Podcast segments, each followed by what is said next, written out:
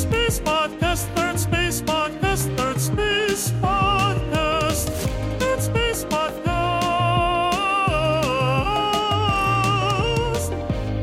Hello, and welcome to the Third Space Podcast, episode number 58 Fear in the Headlights. It's another, this is the second episode in a row where I've thought of a really good title after we already recorded the episode and I didn't drop it in the episode. And I know that it would have been funny and Daniel would have laughed, but Home is Where the Hearth Is, I forgot about it. Fear in the Headlights, I messed that one up. Well, sorry. At least it gets to be the podcast title. Anyway, in this episode, Daniel and I talk a little bit about the fact that his job is coming to an end, not permanently, but because it's the start of summer and he's a teacher, so now he gets his annual break from work. Uh, and so he's happy about that. We talk about some of the annoyances of adult life and complain about the DMV. Uh, but then we quickly move into our main topic of discussion for this episode, which is fear the emotion, phenomenon of fear, the behavior of fear. Uh, we discuss the difference between fear, anxiety, and panic, how much they overlap, uh, and where they're different. We talk about some anecdotes, uh, personal anecdotes about what when we experience fear, whether it's rational or irrational.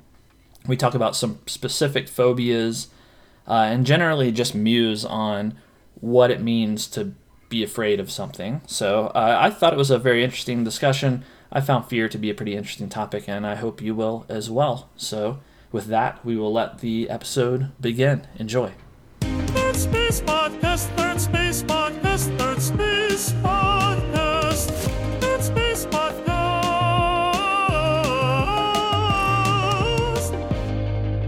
Bennett, Daniel. I've walked out of school today, my last day of work, and into this podcast. So I'm experiencing, or I should be anyway, experiencing that blissful, euphoric, like, if, if there's the best time of year, like you could say this is it. And it, like uh, this, if you could concentrate that time into like a two hour span, this would be it, you know, statistically in terms of I've got the most holiday or time off ahead of me and uh, that's nice. Congratulations. It must Thank be nice you. to have a, such an easy job where you don't have to work for months at a time. Like during the What's- year, you you know you get to leave at like three or something. You don't even work the whole day, and then you get all those holidays, and then the whole summer. just- Man, That's why I took the job. It's just how easy it is and how much time I get off. You know, that's must be why nice. I do it. Well, congrats, why. congrats on your uh, on your easy easy job and lack of uh, lack of activity now yeah, for, yeah. for a few weeks. But in, in all seriousness, though, it's it's a reminder how like this should be the moment I feel elation, but various life circumstances can always like. At, first of all, maybe my brain and my uh, or, or my feelings lag behind. Like maybe it hasn't dawned on me. But also things like I haven't got my license plates switched from from my previous state to this state, Ah, who so it's probably cheaper Well- to not do it anyway. I've told myself I was gonna do it like immediately the day the first day of summer vacation, so that would be tomorrow. And it's like I know I'm gonna go in there and they're gonna tell me I did something wrong because I can't find the title exactly, and it's been a nightmare to try and replace the title. So I'm just gonna go in and be like, "Tell me what to do." Like I'm not leaving here until like I will. I'll just bring some cuffs or something and be like, "It's fine. I'm willing to fill out the form. Just tell me which form." I've been on the internet for hours clicking around the various both states and and you gotta help me here. It's why I'm here. Um, yeah. I hate all of that. So happy uh, summer, happy summer to me. Yeah, happy summer. I hate all of that stuff. DMV nonsense, licensing crap. Like, it's so. I think a lot of, of ad- adults, uh, educated adults that have their lives together, like have some of some of the adulting stuff in disarray, um, and that could even be. I mean, I would lump saving for retirement. Well, not saving. Like the sentiment of saving is not some mysterious thing, but like health insurance uh, and retirement, um, DMV shenanigans, like all this stuff is fairly confusing, and and you fill out so many forms, and they ask you to recount so many things that you either don't have with you uh, and you don't even know how to access. And I just get frustrated by it all. Yeah, well, no one teaches you that stuff. I mean, hopefully your parents do, maybe. Uh, otherwise, you just have to like search on the internet for instructions. and they're so poorly written too. Uh, I and- find like DMV's d- descriptions of what forms you need. I mean, mine should not be that difficult. I'm just I'm new to the state and I need a license plate and, all, and whatever stickers you need me to you know pay for. well, North Carolina, uh, I know, has some really dumb uh, DMV rules because if you recall, when I moved out of North Carolina, they they have a rule where you're supposed to take your car tag and turn it into them. You don't get to keep your car tag, which I think is stupid because, well, firstly, I paid hundreds of dollars uh, For the tag, for the t- yeah. for essentially for this meaningless um, metal plate to slap on my car. So to identify your car. right, Yeah. and like I have my car tags from all the previous states I lived in, and I kind of like having them. So I had no intention. Yeah. I had no intention of turning my tag back in. Um, and so you have to do this. Uh, fill out a form for lost plates or missing I wonder if Florida has that. I doubt it. No. Florida doesn't. I lived in yeah, okay. Florida, previously and did not. You don't have to turn your tag in to Florida. At least I at that time, you didn't. I had a colleague who lived in North Carolina, moved out for like 10 years, comes back and tries to get a tag, and he had never returned his tag. And they were like, Yeah. that he owed a bunch of money and had some tick like fines and things, basically. Yeah. Like, somehow they rem- and that's why they do it, I would assume, Yeah. is these rare little money grubbing moments. Yeah. I hate that kind Aren't, of. aren't so rare in mass, I suppose. I hate that You know, kind of people stuff. leaving them. Freaking North Yeah. Carolina. It's jerks. unreasonable. You've moved and they want you to return the tag because what? They want it so badly. Right, I well, mean, that's do you the think thing, they, like, they you get it and they go, "Thank you." Yeah, Let what- me recycle it. What What's the intended path there? Like, let's say you're doing like I did, and you're moving to a state far away, and okay, so you're supposed to turn in the tag before Like you when? move. okay, so now you drive across the country without you can't Without you can't have registered it in your destination state yet. So you're just supposed to drive without any sort of re- that doesn't work that way. Or they're like, "No, no, no, keep the tag, but just mail, Mail it. it. to us." Oh, yeah. Like what? What? Okay, so when I'm moving and I'm getting my furniture straightened and I'm trying to get my internet turned on, I'm supposed to mail, Mail my you car my tag. What are you gonna do with Yeah. it? What are you gonna do with it, Yeah. North Carolina? Are you gonna take it and smelt it down and make the next car tag with it? You're gonna like put it, file it away in the file drawer. Oh yeah, Bennett moved out of our state. We'll keep this for our records.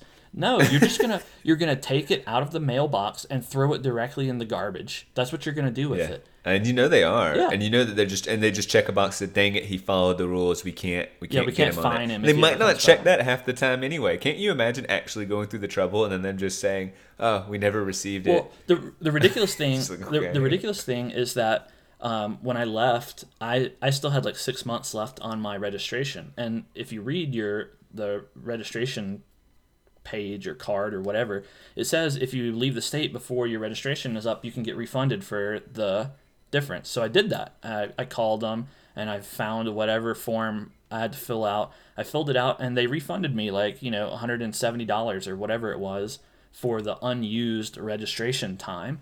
And meanwhile, through some separate branch of bureauc- bureaucratic crap, like the tag office, they were hounding me. We haven't, you know, we we were notified that you registered in another state. We haven't received your car tag, blah blah blah. And I was like, well, I filled out the lost tag form and sent it in, and I had to follow up with them like every week for like four or five weeks to make sure that they processed this form and weren't trying to like block my purchase of insurance in my new state. So it was actually a real headache to uh, to, to deal with for a while. North Carolina is a real sucks, and people who live there also suck. Not really. I actually. I, I kind of liked North Carolina. Mildly positive overall.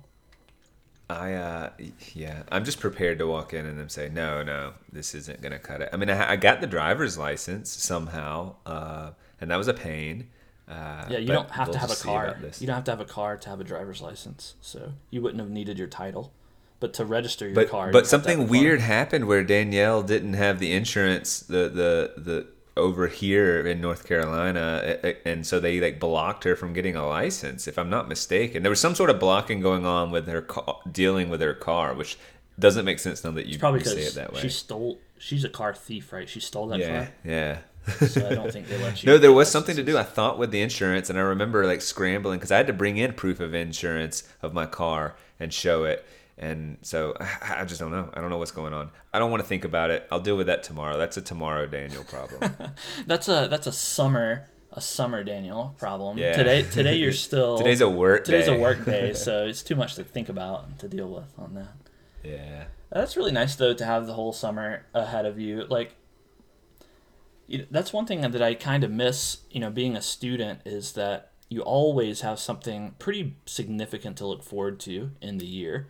You know, looking forward to summer break is it really really divides up the year. When you know, when you're just a normal hardworking American, you know, working a normal hardworking full schedule, you don't have any big break to look forward to. Yeah, you have your Christmas holidays, but usually you only get a couple of holidays um, in that period, and so it just becomes kind of a year long monotony.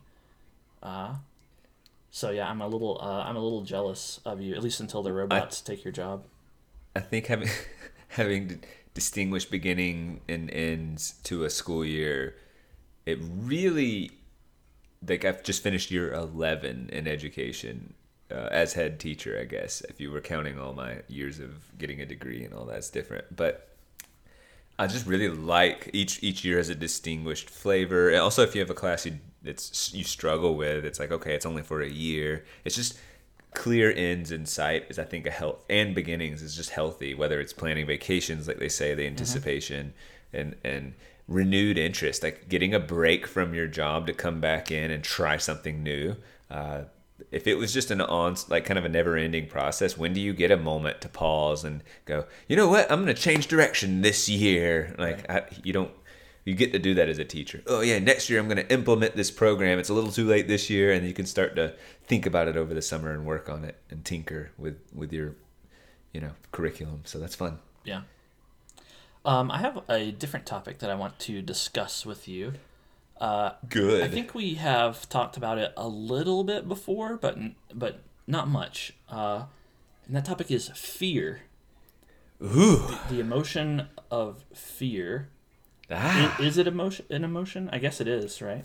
Fear. the I would think so. Yeah, like fear, anger and response. anxiety and Physical response of fear. frustration. All these are, are yeah, fear. Do you Fear is an uh, emotion. I would think. do you have any fears and i guess like uh we probably need to at least through the course of the conversation try to hone in on what that means because you know people talk about phobias pretty commonly and like is that fear uh and Y- yeah, I would think so. Oh, but it's interesting to say, like, do I experience fear? Certainly, yes, one hundred percent. Um, and do I have fears? Uh, that feels very different. i know right Um, it's a so that's why like well, we're using the same word but do we mean something different Well, to say I have a fear of fill in the blank, I'm giving some power over to whatever it is. It means that I have a narrative in my head that that is one of my beasts, and uh, and I if I'm if I'm saying I have a fear of death now, when the subject of death comes up, I'm like, oh, oh, here comes my oh that's the thing my fear, my, my determined I have a enemy, that thing. Yeah, Yeah. yeah, Like I'm, I'm, I'm setting myself up to be triggered in that regard, right? Like I'm, I'm giving it this, this, really this power over me, I suppose. Whereas just experiencing fear, I don't. I mean, well, if you are honestly scared and you're just labeling it, uh, that's something that causes fear. That seems healthy, but then, but I do think it's a two way street. I think it starts to if that becomes part of your identity, lending itself like, oh, that that freaks me out. That really, uh, and and and I have a a brief little anecdote of like perhaps even being conditioned to be fearful of something, and that is um, spiders. You know, remember our our, our childhood friend Rick. Uh, Rick was uh, popular, and I saw him as like an aspirational. Aspirationally, socially positioned within the grade. Uh, girls when- liked when him. was he was cool. Um, this would have been probably fourth grade or so, um, maybe even third. And I was friends with him, but I think he just had a lot more cool capital. And one thing I noticed about Rick was that he was terrified of spiders and would almost, I mean, this per, almost performative, ah, and like, and the girls would laugh and he'd get attention that I saw as like positive and spiders are pretty creepy. I mean, even if you're not fearful of them, you look at them and you go, you can see why people go, ugh, that's not my thing. And I certainly don't want to handle spiders. I don't have any desire to have them as pets. They are uh, creepy, crawly little critters, and so uh, I sort of adopted that. Like I agreed with him. I was an agreeable personality type, and I would be scared. I'd be fearful of spiders and kind of make a show of it. Um, and and but if I'm being honest, like then it started to become unclear. Was I actually growing in fear of spiders? Like now that that's my thing is to get up and run around and go woohoo no like that. And and like at what point does that is it perf- does the performance become the self? Right, and right. And so I do think because it's it's weird when you say do I have fears? Well, I don't want my loved ones to die. Death is a little is scary for sure. Like, like that is it's unknown. Um, but I don't have things that like and I don't like cockroaches or spiders. So- but Let's so all right. So how do you behave if you're sitting on the couch and you look over at the wall and there's a spider on the wall? What what is your reaction? are people are people with me? no one is with you. It's just you alone. I just kind of have this. Damn it! I have to take care of this. Okay. And what do you Like- do? and I go get probably too many paper towels, like probably triple what you think you need. like take take whatever you think is appropriate and triple it. Yeah, just so those fangs, the spider fangs, don't penetrate all the way through the I don't want paper to towels. I don't want to feel anything but paper towels as I squash them or I don't want to feel any like like legs move. I, I, no, I want I want a hilarious amount of paper towels between me and the thing. Okay. Um, But you grab the paper towels, you approach the spider with the Yeah. bun- the bundle, and you smush it. Yeah, or a flip flop, I guess, but I have paper towels ready. I have some sort of. And I would say that I am tentative, maybe more than the average person. Like, you might chuckle watching me as I am like studying it, probably from a little bit too further away than you would. Um, a good like wherever you would stand, I'm like four feet back from that. I'm looking, I'm seeing. Is it is it standing perfectly still? How is it going to respond when I get uh, you know get a foot closer? So I'm, I'm going to take probably uh, double the time you would, but, but I don't want to linger too much. So and and then I just take care of it. I just do it. Okay. Uh, and so, all right. Now, what happens if you're walking down a you know nice trail, wooded trail, and you feel that you run into like a spider web? How, how do you respond at Ah. that point? like that, like that. Like what? Um, I, I okay. I really don't like it, and I would I would uh, make it the immediate thing I'm addressing. So I would make sure to get all the cobweb off of me, and then have a, a partner or, or someone around me inspect me To see if the spider is on inspecting myself if the spider is on me. Yeah.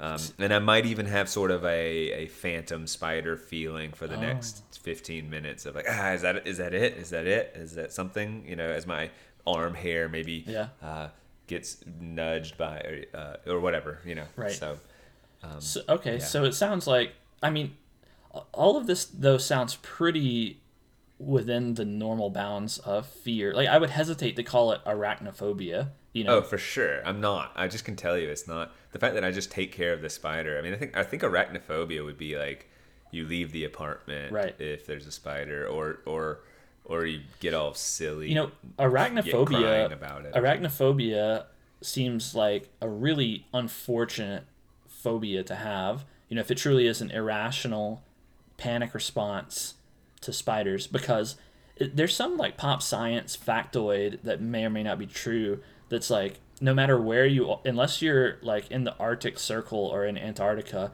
there's a spider within there. Is at least one spider within 20 feet of you at all times because they're just so ubiquitous. And so like having Yeah. arachnophobia would be you know, if you if you learn that factoid, then you're just kind of like, well, there's no there's no escape. Also, on the topic of arachnophobia, I don't know if you're aware of this in the video game sphere. It's become increasingly common to include in the settings an arachnophobia mode that turns off spiders in video games. You know, spiders. no. yeah, spiders are a pretty It's a trope in long-standing. video Yeah, it's a trope. everywhere. Is a bad, bad guy. especially in like RPGs, you have your giant spiders in the dungeons and all that stuff. But because people are so uh, yeah. off-put or sensitive. sensitive, yeah, sorry, I was trying to think of the most um, polite way to phrase it. Yeah. Uh, Weak. oh, that's what I was gonna say. Um, yeah, they there's now a toggle pretty often to so people can turn off uh, turn off the spiders video Spiders specifically. spiders specifically. yeah. That is, I did not know that, and I find that, um, I just don't know where that's gonna lead. I mean, how many? You're gonna have to have a talk, like go to your trigger page and have seventy things on there, and it's like I don't like, you know, there's one with like hole. People don't like holes and things. Yeah, So trypophobia. should- yeah, yeah. So that's funny that you knew that. Um, Yeah, But, like- because that's one that I like to. Uh, a lot of people don't know that one, but a lot of people actually are very are they're they're made very uncomfortable by those trypophobia pictures of. You know, they're like photoshopped hands with holes in them and everything. Yeah, yeah, People- they are gross. I get it. There's it does tap into something. I, I when I see that, I go, that's disturbing. But but I think I'm, but I don't get. Uh, it, I don't know. I guess what I'm saying. When I'm saying I have a visceral reaction. What I mean is there's some sympathy in me that like to someone that's, if they were to wig out i would feel like why, why are you wigging out? I don't get that that extreme. I find this slightly unnerving and i recognize that there's something unnerving in it. But i don't get the uh yeah Like, the I intensity of the reaction. That's kind of Yes, that's kind of my response too. Like i wouldn't i wouldn't say necessarily that i have any phobias uh, i in the same way that you dislike spiders i dislike bees and wasps that kind of thing Yeah, flying yeah. buzzing stinging insects that's called uh, melissophobia by the way what a strange name Meli- Melissa phobia. melissophobia yeah uh, don't know who Meli- Melissas I guess out there. Melissa was the inventor of the bee. Um, but yeah, You know, Danielle has a similar. Like I can picture you, you and her. If we walk by and you hear some buzzing, you, you I'm ducking and dodging. Similarly, like yeah, yeah, you're like, and you go into sort of a panic. I theorize that these wasps, hornets, all of them, right? They they respond. Like like dogs have this sixth sense about fear, and so people who fear dogs have a tough time with dogs because the dog, dog gets worked up It's uh, a cynophobia, frustrated. by the way, or cynophobia. It's what? Cynophobia or Cynopho- cynophobia. So the I think wasps and things respond similarly. They just see the movement and the and sense some form of anxiety. I have no idea, I don't but think like that's it just true. seems to be. it just seems attracted to those people freaking out, you know. Um, and I have found that if I just walk calmly or just be like, I want to, because who doesn't want out of a situation where they're hearing hornets fly overhead or nearby? Like we all do. Um, but just to continue walking swiftly, purposefully, and without like any jerking, I feel Yeah, like I mean, that's it an- follows Danielle and does not follow me. I don't think that's true. Um, I mean, I I agree that you can assert your willpower and not, you know, not move around for bees and wasps and stuff. I don't like if if you have like Tyrannosaurus rexophobia or whatever. You know that makes sense because you're not supposed to run because they they see movement, right? According to the scientific film Jurassic Park. yeah. And so, you know, if you have Tyrannosaurus rexophobia and you panic, that would be a really bad thing.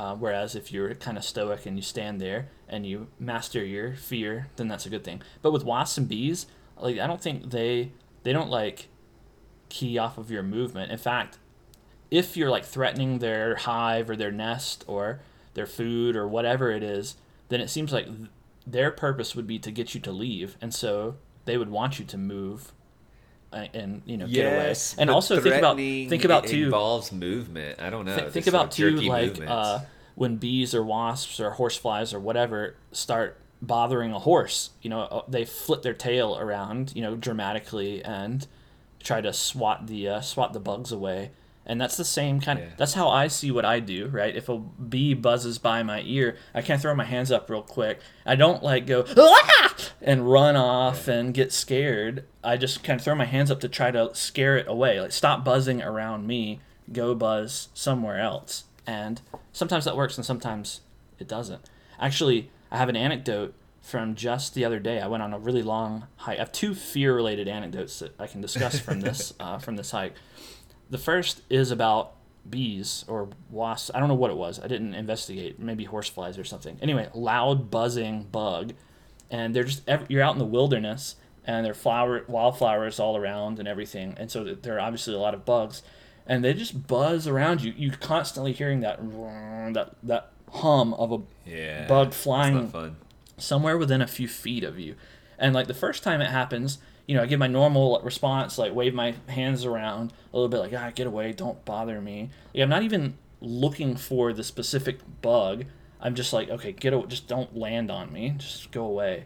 But after that persists for like minutes constantly while you're walking, there's just nothing you can do. Like, it's just ever present. It doesn't make sense to wave your hands around anymore. Just ignore it as best you can and keep going. And that's what I did. And, you know, and I, you know, I didn't get stung or bit or whatever, and I also didn't run off in fear and dive into the lake um, to escape the, the buzzing. So, like, I think I'm kind of in the same place as you are with your uh, your mild arachnophobia, uh, with my melissophobia. Yeah, well, that's the thing is we could both safely say that I think we're just within the realm of being like maybe slightly fearful, um, but not. I mean, phobia. We're way away from that. Well, we just have a preference, like a pretty Yeah. strong preference Well, of not liking something. He- he- here's here's another anecdote, and maybe this will help us kind of distinguish between fear and some other uh, some other sensations or emotions. So another thing that happened on my long hike is, you know, I hiked this really long distance, and there was a um, a location at the end that I wanted to visit, and so but it was further than I had planned on hiking, but I decided to do it anyway. So I kept kept walking, and as I was walking down the trail, excited to see somewhere new and unknown, a very large moose walked out uh, within. Uh, with, you know, within close enough a distance where it was like, okay, this is this is a little too close to be to a moose, um, because they're And they're bad mofos, aren't they? I mean, they, they kill people. They're They angry. can, I, I hear thing like the meanest animals are like hippos and and meese or whatever. yeah, yeah. Um, yeah, they'll charge you. Uh, yeah, you're not supposed to like get out and pet them, or you know, they're not friendly animals. Um, and so, th- this was a female moose. It wasn't a male. It didn't have a big. Uh, it didn't have the big antlers. Um, but anyway, it was huge, right? They're bigger than horses are. And I was like, okay, like I, you know, I immediately was like, okay, time to stop turn around. It's like I just didn't even consider continuing to walk the trail ne- nearer to the moose. And so was Right. was that response a fear response? Like was that a do I have undiagnosed moosophobia? I, I mean, obviously, I don't think having a fear an appropriate reaction, which I would say you did, and it was probably the fact that you weren't even consider you, like you, you, you your brain made a decision for you, or like fear bypassed the prefrontal cortex and decision making and said, "Hey, I'm taking care of this one. Like, get get out." Yeah. And you thought you my get my guess is you had a little bit of an adrenaline rush. Uh, you thought clearly and you were decisive and you just got out of there, which is what I think one of the benefits of Yeah, fear I actually is. did. I didn't have, uh, you know, I didn't have that adrenaline sensation that you know we've that we've talked about before in other situations. It was just a very clear like, yep, this is uh, you know, this is a dangerous thing that I'm not gonna entertain further, and just it's time for. I was already planning on turning around soon, and this is as good a spot as any. I'm turning around, and then look over my shoulder, you know, as I walk away to make sure the moose isn't chasing me. Right. Well, you recognize the potential for danger, and in that, well, I guess Well, so maybe this is a distinct case where you know it wasn't like immediate threat, fear, and all the things we're talking about, but it was a. I need to be on high alert at the very least, Right. right? So that's what And I was so- gonna ask. Like, what's the what's the distinction between fear, uh, anxiety, and panic? Are those three things distinct, or are they overlapping in some way? I think you can be. I think when you're at the yeah, they're overlapping for sure, and and maybe uh, all maybe fear is the umbrella term, but I think well, uh, uh, panic seems easy for me. Panic is when fear has gone uh, to the point that you are debilitated. Your decision making is you you just I don't want to say see red because that's the anger metaphor, but you are not making a decision and panic. People don't make good decisions while panicked at all. In fact, they either just shut down, sit down, cry, uh, lash out. They they revert to some almost childlike form of a tantrum or something like that. That would be or or silence. But I mean, they are if if you looked over on the wall and saw the spider and you started shouting and immediately ran out of your apartment, that would be panic, right? I guess mate in a well we use things that we might say panic in his eyes and panic we overuse the term but i think i'm not even sure that that would be that'd be the fight or flight and the flight kicked in but i would call panic like i back to a corner and i sit down slowly as i'm like going like that's just I mean, that's struck panic with too. panic I think that is I panic. I guess. I guess. I guess running out is a in a fit of panic. You could run out of the room, but that is also a that did remove that was that had utility in it. So- I wanted to say that panic was beyond utility. It's just like To me, it seems like panic is when your fear or anxiety pushes you into into action, irrational action. I would say that's Yeah. when it becomes well. panic. Okay, well, we can say irrational action, and those irrational actions can still be Yeah, they can be- useful. they can If be, you're if you're a fire if you're a jet plane operator, a jet fighter, and, you're, and you're and you're going down and you're panicking and you're trying to pull up. I think they pull call up, those guys up, you know. planers. I think that's what they're called. planers.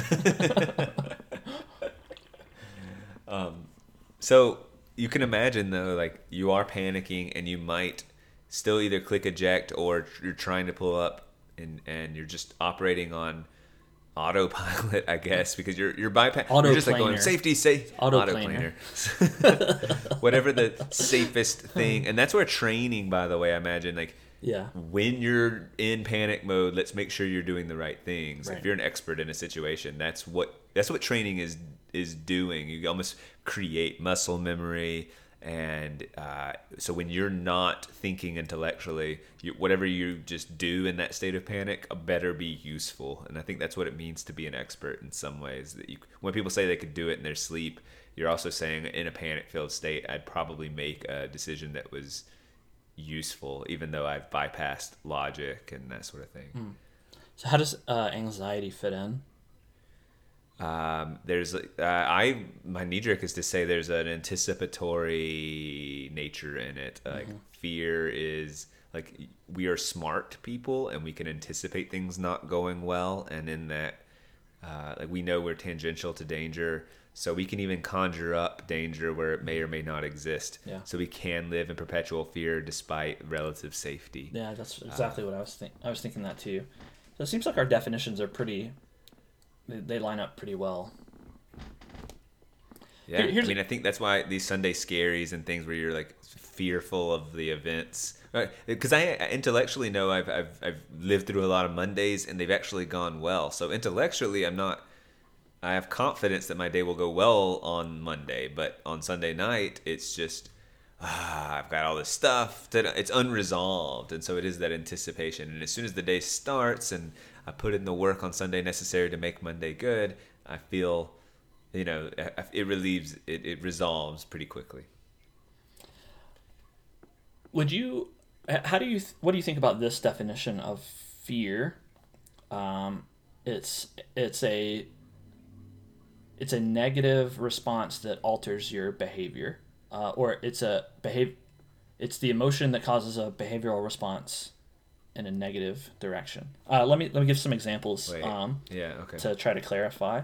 So like there are things that you do to you you you alter your behaviors in order to avoid potential negative future outcomes. For example, you exercise to avoid gaining weight or, or becoming unhealthy, um, or uh, you know you I don't know th- things of that nature, right? You you you uh, put money aside so that you don't you're not in poverty later on, that kind of thing. Is that a fear of getting fat or a fear of being poor? Are those sorts of behaviors? Could you classify that as fear? I think you could. I just, instead of like you working out to celebrate being in good shape and feel good or saving money so that you can enjoy your uh, your rewards or your earnings uh, at the end um, like it seems like a negative framing like like that we're operating out of i, I guess that's why you said negative Yeah. um, well, I mean, it's a response I think it's to pretty. avoid negative outcomes I mean, Um, if you had to honestly assess, of you know, a, a lot of people are on diets or exercise plans to, you know, to to help with their health. How how many of those, what percentage of those people are doing it because it makes them feel really good and positive, and how many are doing it because they want to avoid, you know, being fat? Like I, I think for that particular example, more people are exercising in an avoidant way than in a in an enjoy in a positive way. Hundred percent. Like, and then the people with the really great bodies, though, constantly talk about it being a lifestyle or like how good they feel. Sure, how and it's, like, good for them, work on their and and that that may even be a you know fake it till you make it kind of thing that they've you know they psychologically. But what's work- motivating people is they look in the mirror one day and go, "I'm not. I, this this is not acceptable to me." yes, or yeah. o- oftentimes, right? Right, And then right. they work out to avoid this thing that's making them feel bad. But I guess what's the difference between avoiding a negative outcome? Avoiding negatives and in or, and pursuing positives, like that's the s- same coin, right? Just different sides of that coin. So, um, maybe, you know, but stu- studying for the test not to fail, or studying for the test to to do well on the test. I don't know. well, It's like- as a as an educator entering into summer, you would be the one to speak to the motivations there. Like what what has more utility in the educational context, the carrot or the stick? Um, it seems like the stick does, right? That's the whole like the purpose of grading now it seems to is to discourage inaction or poor behavior rather than to reward good behavior. Would would you agree with Um, that? I would, except then again, if I look at my high flyers who are meeting with me and they've gotten an A on every paper and they maybe know that, but they still seem fearful of like, they, they have hyperbolic, oh, I failed this test and they got a 94 or something, you know, um, these high flyers. But the high flyers are still meeting, knowing they are probably going to do well and pursuing excellence. And so, I, the only reason I note that is it's just like the people who work out regularly talking about how good it is, how make how it makes them feel. It seems that the people really successful in an area are not or have have transitioned beyond fear of failure. Um, and or feel fear and then gone and then gone into a, a more positive like pursuit of excellence. But you're right that like maybe they never would have tried and clearly you have your C students or your D students just you know at that point fear of failure is motivating them to meet with the teacher or try to follow directions and read closely and that sort of thing. So unfortunately the stick Well- grades are the stick, you know. Yeah, I mean, obviously there are differences in personality to how people respond. I mean, there's a whole area of personality psychology discussing how people respond to negative emotion. Some people are more neurotic and anxious, and some people are less neurotic and anxious um, in how they respond and how they respond to negative emotion. And I think fear and anxiety would, you know, would definitely fall under that umbrella. So maybe that explains the difference. And you know, some people are are more likely to be like, "Oh, this workout feels great. Oh, I love eating this protein powder." Uh, and some and some people are like, "Oh, I'm looking pretty sloppy today in the mirror. Gosh, I guess I can only eat lettuce." Um, you know, and and those are kind of the two uh, the two poles of this thing. Yeah, yeah. Um, I don't know if this is an idea I want to entertain because it might be too off subject for fear. Let me know. But but there seems to be a relationship between things that are good for you are sort of boring and slow. Uh, like work, you do one workout, you don't go from fat to not fat. In fact, it's it's and it's not that exciting. Doesn't even feel that good, especially initially. Um, but it's like slow and deliberate workouts over time. Same with eating, right? Um, like these habits that are good for you are slow and not sexy, Yeah. And they're good for you. And then the the converse is completely true. That like a delicious, crappy fast food meal that you know is bad for you. So like the immediate pleasure and the long term misfortune, of bad, of, of unsustainable things, um, or getting drunk or something like that. Although obviously some people don't like getting drunk, but clearly like a lot of people do, and yet it's not good for you in the long run. So uh, I was just thinking, I want to tie that to fear, uh, if that's possible, and say, like, is there something to be said for what we're saying? Is like people that if you live your life avoiding or motivated by fear, fear is your primary goal to get you to do things, you might be at the bottom. You might be the bad student or the fat person in the fat person looking in the mirror um, instead of the person pursuing excellence in a field. So you want to kind of do a, a self check and make sure that fear is not your primary motivator in life, or else that's a suggestion that maybe you're just struggling to keep up with life and you're just not being that successful. And then that's a weird thought. So those that are not doing that well in life are just perpetually fearful, which is uh, psychologically taxing and tiring and grating and, and cause it's just this self-fulfilling prophecy and, and it's like ah i'm just anxious and not good at things Yeah, maybe. I, I could definitely see a link, you know, when you talk about how a lot of positive progress in life is incremental and fear is not a good incremental encouragement, right? Because it's kind of at least the way I envision it, it's kind of sporadic and it's only when you start thinking about something do you become fearful and otherwise you just try to put, you know, sweep it under the rug and not think about what you're afraid of. Whereas if you're positively motivated and you have a goal, then that's on your mind more and you're constantly taking steps toward it. And that that constant nature of progress, setting a goal and working towards it, that jives really well with the idea of incremental incremental improvement, which is, you know, how, Yeah. how people experience positive benefits. So I see that So- I see some link there. Is fear like the caffeine like a boost uh, an energy drink you know a p90x or something like that you know? It, like it is a good motivator. You will think clearly. I've even heard that it, like fear can uh, temporarily give you an immune boost you know? It's just Mm. like and it's a it's an immediate motivator fear particularly. You're in danger get out of this. Yeah. um, but there's no substitute. If you're like tired the key is to get a good good sleep and that means regulating your circadian rhythm and doing this over time which is again not sexy not flashy not fun. It requires discipline and it's just going to have that payoff. Whereas the analogy of fear being the caffeine boost to the like yeah i'm awake i'm awake but it's no long-term solution just to drink energy drinks. Um, yeah. Let me let me ask you another uh, to categorize another thing. So we, we've talked before about those times when your body betrays you and you know you get that adrenaline rush and your your palms start sweating and you you know you stumble over your words it, it, yeah would, would it be fair to say that if you have an involuntary nervous response like that to something that you're afraid of it yes is my knee jerk. I keep saying knee jerk, but that's that's what I want to say is yes. Uh, or you are, I mean, you're hyper. My experience, when I say my body betrays me, what I mean is that I have these thoughts.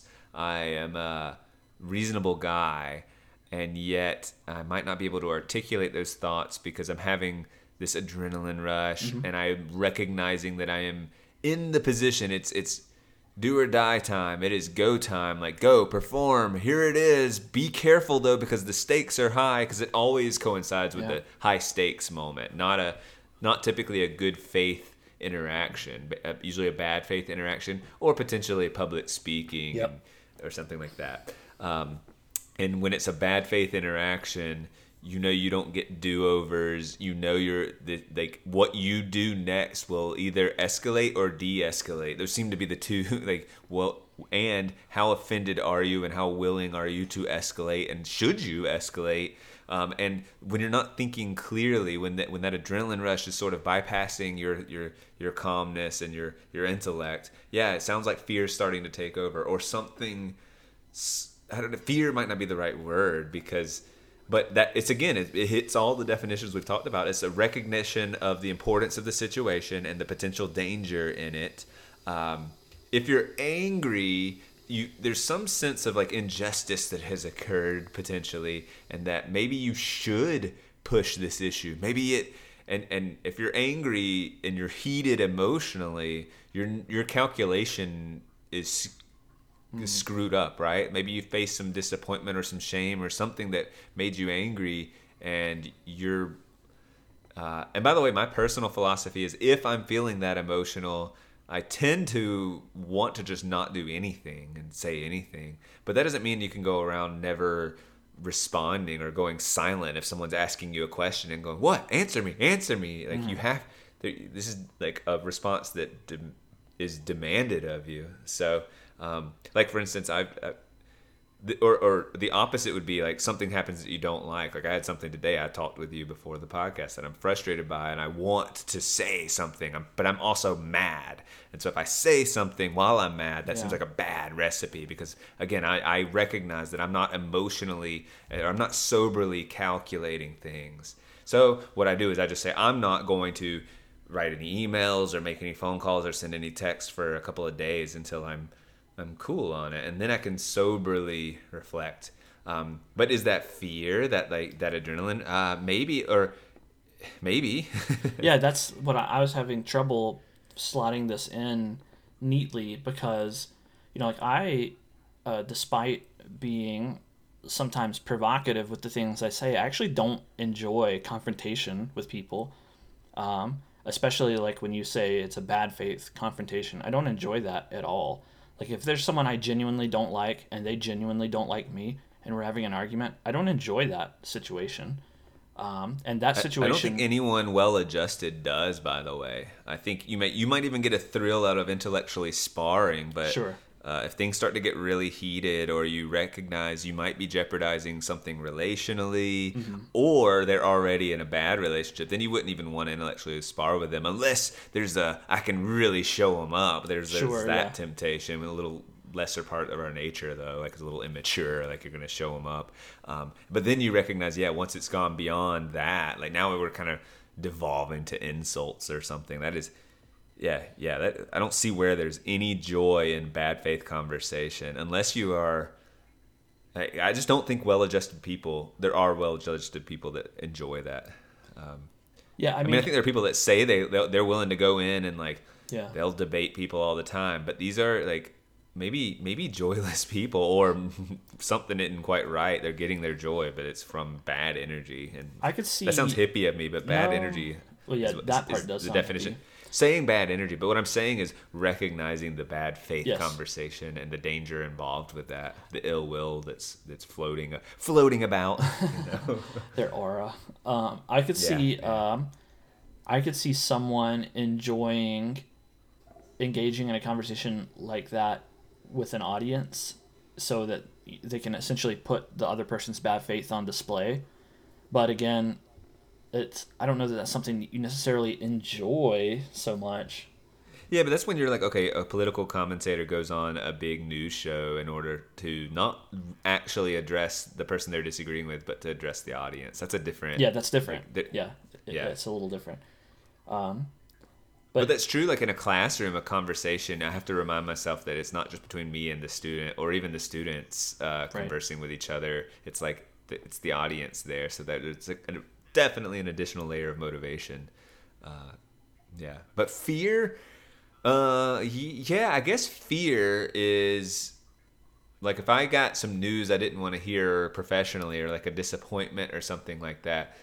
I can easily call that fear because it would mean, oh, I thought I had a particular standing uh, within an institution. Yeah, what like, if what if for example you got an email and it said, um, Daniel, uh, we've gotten a complaint about your workplace behavior, uh, and it was you know uh, we heard via I don't know via student channels that you uh, you know you said something inappropriate. You said this particular phrase, and uh, you know, we need to have a talk about this. Would this would that cause you to have this sort of uh, f- what we're saying as a fear reaction? This let's say, in fact, that um, the phrase you said uh, there was additional context around it that made it not you know you could justify it um, as not being inappropriate. Like would would this would the threat of confrontation like maybe this was they're setting a, up a conference with the parents of the students or something.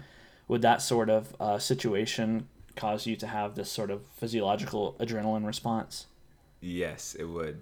Um, and I would I think fear is the right word for it. I mean, I might use words like, "Oh, I'm frustrated. I feel misunderstood. I want to I'm so eager to clarify things immediately, but I know now that like there's a lot of parties involved and it's going to have to like it takes time to whether it's to get us all into a room or not and that anticipation would create the anxiety you know like mm-hmm. the ah, i want to clarify everything now because it feels like it could be the simple solution if i could just uh, and i'd also be like well why man you know this is when good faith goes a long way that like the presumption of goodwill and like establishing good relationships and like presumably in this situation like a student would have misinterpreted or taken out of context but i'd be i'd be hurt, mad, frustrated about what, what, why, why, given our relationship, would could they, how could they possibly interpret it in this manner?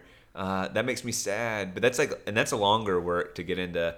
Hey, and then I have to calm down and go, well, well, can I understand why they got there? Like, were they frustrated with something? Like, what, what are all the elements here? But yes, uh, the sense of overwhelm in that moment of potential, potential reputational cost, uh, and having to to go explain myself and all the uncertainty that that even if I feel confident I can explain myself well, uh, it's just the way I view things is is dang it that kind of like took some capital from you mm. and even if you don't have another incident so i hate when something like that happens if something like that happens that it could you, are kind of low on capital right now so you just need to tread lightly for a while even if if it was totally explained and went away. You know, it's just you're low. Sorry that you, you yeah, it takes a while to fill that back up. Yeah. Because if you're constantly being accused of things like that, it starts to feel true even if it's not.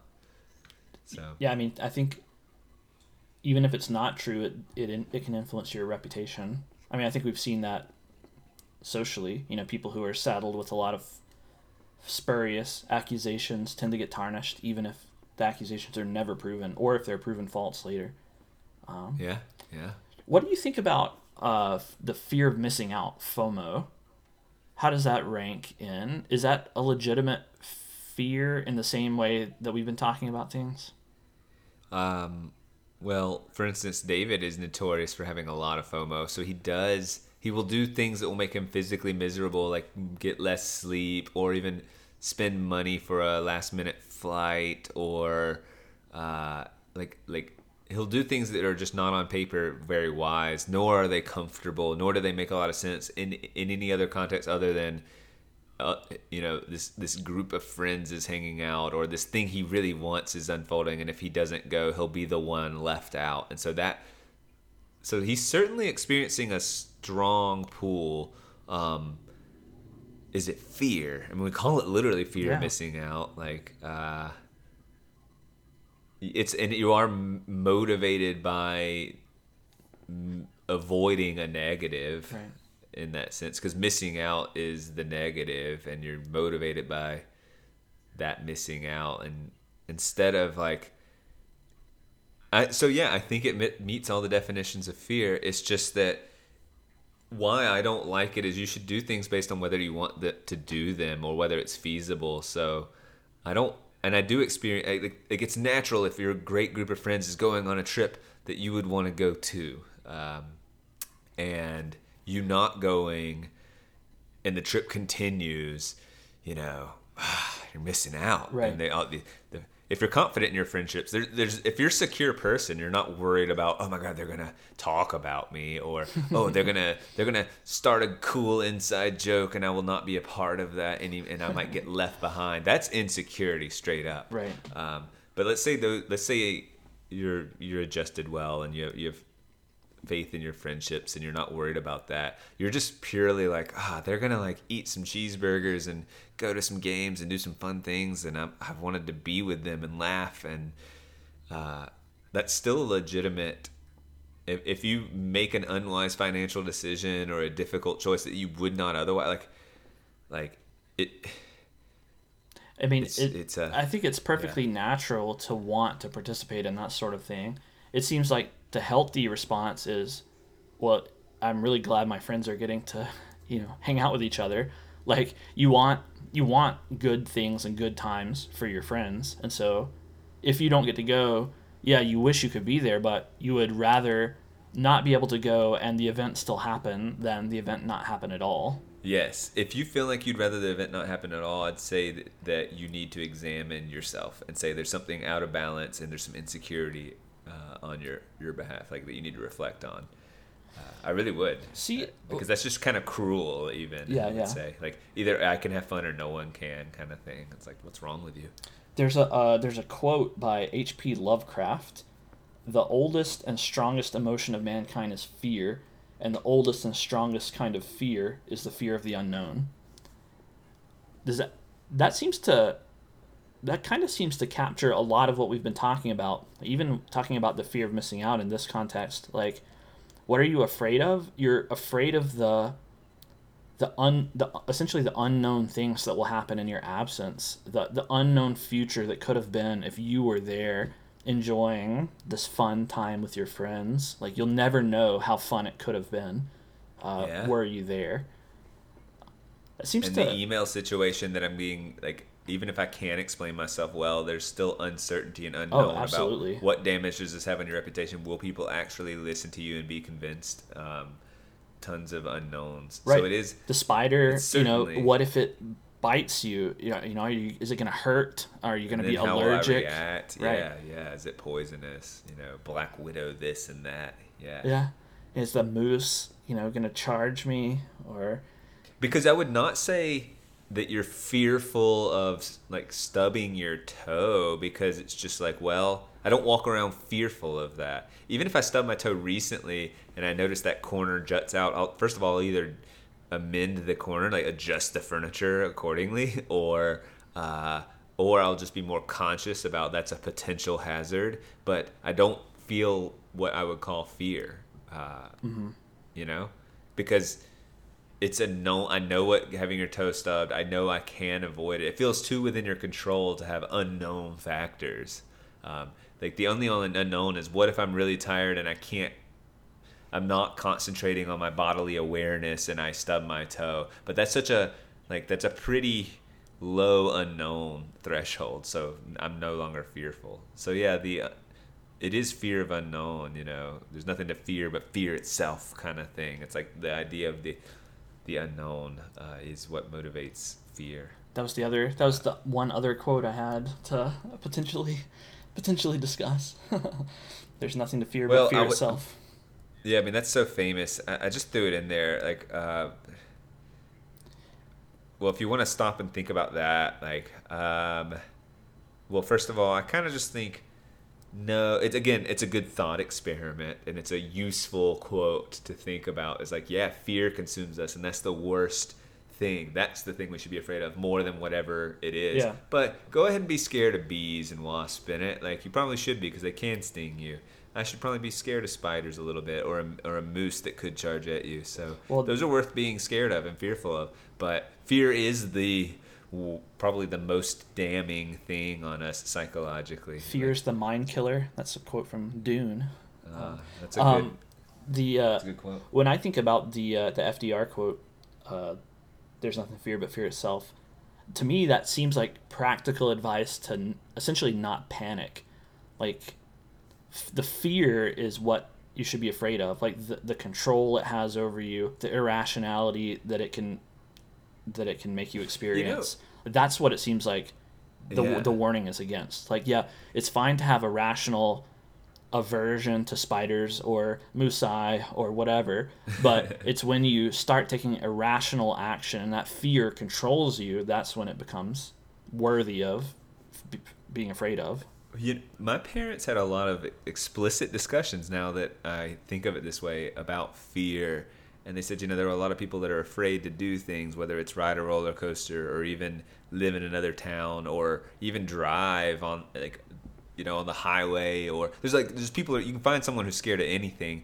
Um, but even if you wanted to protect yourself and never leave your home and, you know, live the smallest, safest life with the least amount of risk, you could get out of your, your bed, your foot could be asleep, and you could fall and hit your head and die. Like you can, like, and it's weird how they said that to me as a kid. I'm like, wait, ah, that's kind of a scary thought, but they're like, yeah, yeah, life is inherently a little scary, and if you're gonna let that fear make you not go out and do things, then that's a problem. Uh, and like that, telling me that frequently. Like that was one of the. I, I mean, every parent's probably told their kids some version of that, but this was one of the. I'm hammering this home. If I was scared to ride a roller coaster and I was like, "But can I?" or like, "Should I?" Is it too dangerous? They're like, they would say, just like, remember, you could, you can you can die slipping on ice like like walking to your car like you can die like like and, and it, it, Little- I think what's funny is little Daniel, little child Daniel living Yeah. in Georgia, you could slip on ice walking to your car.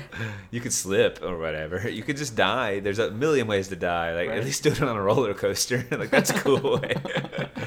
um, but it was freeing to me because as and maybe this is even better. It sounds like a horrible thing to tell a kid, but if you're a kid and you intellectually acknowledge that you can in fact die walking to your car.